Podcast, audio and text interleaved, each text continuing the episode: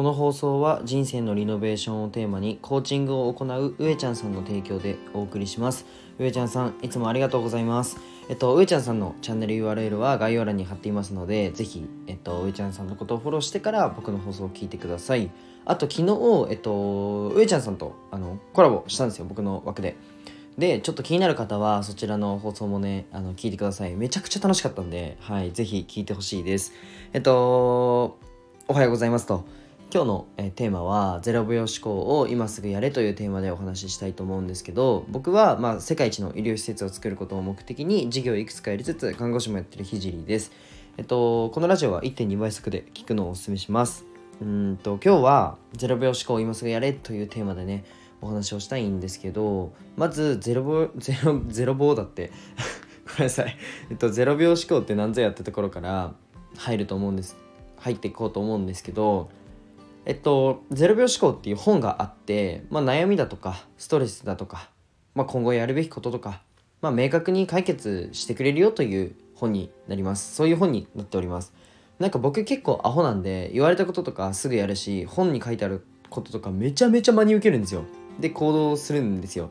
で、多分この放送で、なんかあの、もしね、詐欺師さんが僕の放送を聞いてたらあの僕に連絡ください。もうめちゃくちゃ騙せると思います。はい。そんな感じでね あのすげえ単純にやっちゃうやつなんですけど、まあ、僕が「0秒思考」っていう本を読んで鵜呑みにして早速行動したんですよ。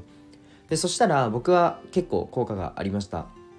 0秒思考のやり方については僕のインスタでね動画で説あの説明してる動画があるんですけどちょっと口頭でも、まあ、このラジオでもね伝えたいなっていうふうに思ってます。まず、うんと、A4 の、まあ、紙とペン。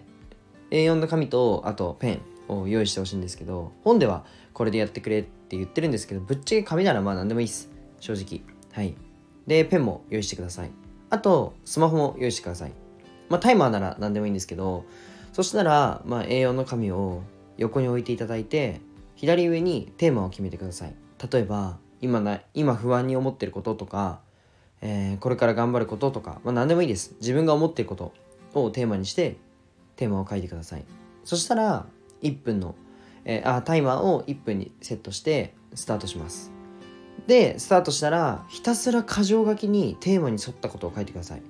例えば、うんと、今月あ、今不安に思ってることとか、今月やるべきことって書いたら、うん、じゃあそうだな、不安なことをバーって書いたり、えやるべきことをバーっていう風に1分間書いてください。まあそんな感じで箇条書きをひたすらして文字にしてください。で、0秒思考っていう本では、えっと、その紙を、なんだっけ、1ヶ月だか3ヶ月だかファイルに保存するって言ってたんですよ。でも、ちょっとひじり流、ひじり流0秒思考は速攻捨てます。書き終えたら紙をくしゃくしゃにしてもうゴミ箱です。マジで思考がクリアになるんですよ。あの、本当に何言ってんだこいつって思いましたね。マジで騙されたと思ってやってください。本当にやってほしい。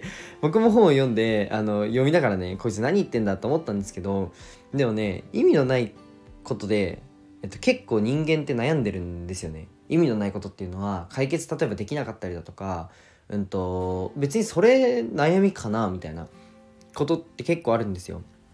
で、えっと、まあ知らないで悩んでて、まあ、職場の上司がとか、あの仕事内容がとかいろいろあると思うんですよ。なんか満員電車乗りたくないとか、わかんないんですけどね。いろいろあると思うんですけど、でも、もし1分以内にそれが上がってこないんだったら、大したことないんですよ。だって1分で思い出せないんですよ。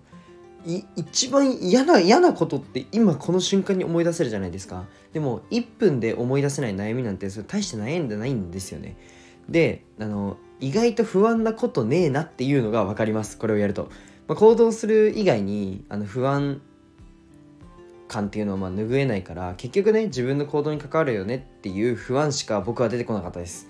正直。もう結局自分がやるしかないよねっていう内容しか出てこなかったです。僕は。でえっとまあ昨日の話に続きになっちゃうんですけどまあ腰が重いっていう話昨日したんですよ。あのこれをやるのは腰重いよねみたいな。でも結局やるしかねえんですよ。0秒思考を読んで改めて思いましたね。でやってみて改めて思い思いました。バーってじゃあ不安なこと書いた時にあやるしかねえんだな。ってなります。はい。でまあ0秒思考をやってみてまあ抽象的なすごいなんだろうふわっとしたなんか例えばなんですけど今不安なことって書いててあのモヤモヤするとか書く人がいるとは思うんですけどなんだろうな。じゃあモヤモヤするがテーマなんですよね。なんか抽象的じゃないですかそれって。じゃあなんでモヤモヤするのかっていうこのなんでの部分を書いてあげる？といいです。はい。不安なことって書いたらじゃあそうだな。うーん。じゃあお客様に良質なサービスを提供できるかが不安っていうのが出るとするじゃないですか。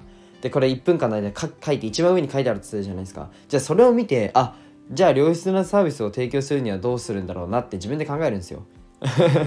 マジでこれだけです。あのでもくしゃくしゃにして捨てるだけでも本当に思考がクリアになるしあの楽になるんでぜひやってみてください。あの悩み多い人やった方がいいです絶対。はい。でえっと今日はねそんなこんなで話を終わりたいと思うんですけど最後に一つ二つかなお知らせをさせてください。えっと、現在ね、ロースイーツ屋さんのプティリスさんと、えっと、僕の全国選抜された絵がコラボしております。で、今、プティリスさんからチョコかムースを購入すると、僕の絵がパッケージとなって届きます。